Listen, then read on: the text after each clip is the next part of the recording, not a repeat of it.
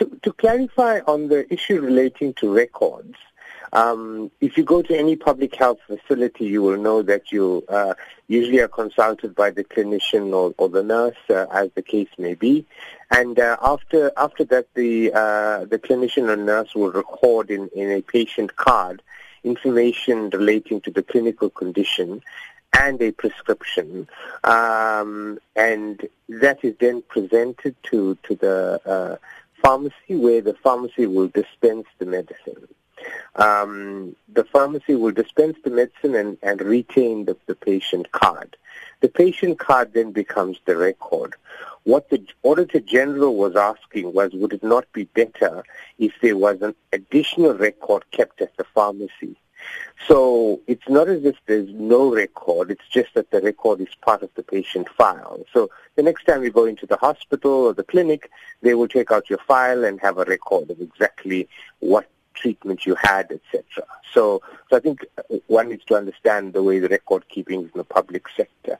Nevertheless, we, we accept that uh, an electronic system is far better than a than a paper-based a manual system, and so we are rolling out currently an electronic system where patient records will be electronically available, so one can then have a sense of exactly who, uh, which patients have accessed which treatment, even from a central registry as such. So, so that's currently being rolled out as well.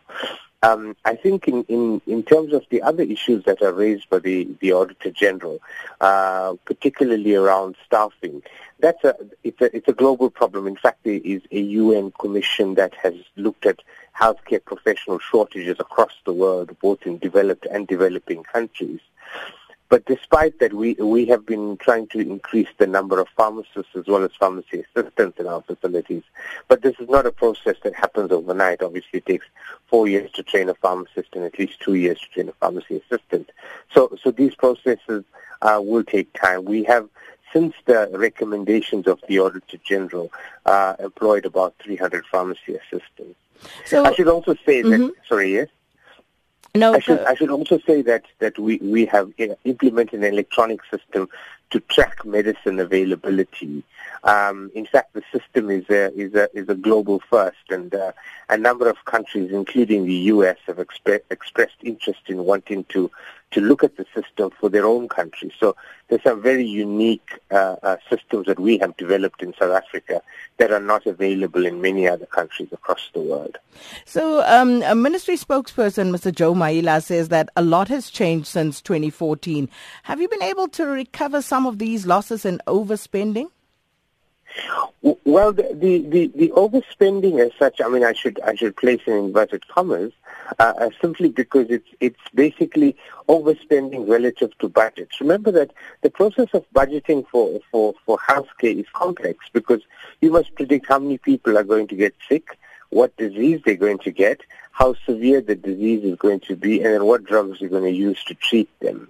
And that that exercise is, I mean, obviously uh, uh, a number of assumptions in it, and you may not necessarily be accurate all of the time. And and so very clearly, in cases where provinces overspend, those are those are related to factors where the disease uh, burden has been higher than what was estimated. Linked to that as well is the actual cost of treatment. Remember that the cost of pharmaceuticals is linked largely to, for example, factors such as the exchange rate. So can you predict what the rand is going to be in three months' time? I mean, we can't. Uh, and the consequence of which is that you're not able to predict actually what the cost of your drugs are going to be. You can you can make some estimates about that certainly, but you would not be necessarily be accurate. It's Only in three months' time you'll find out how accurate you were or you weren't.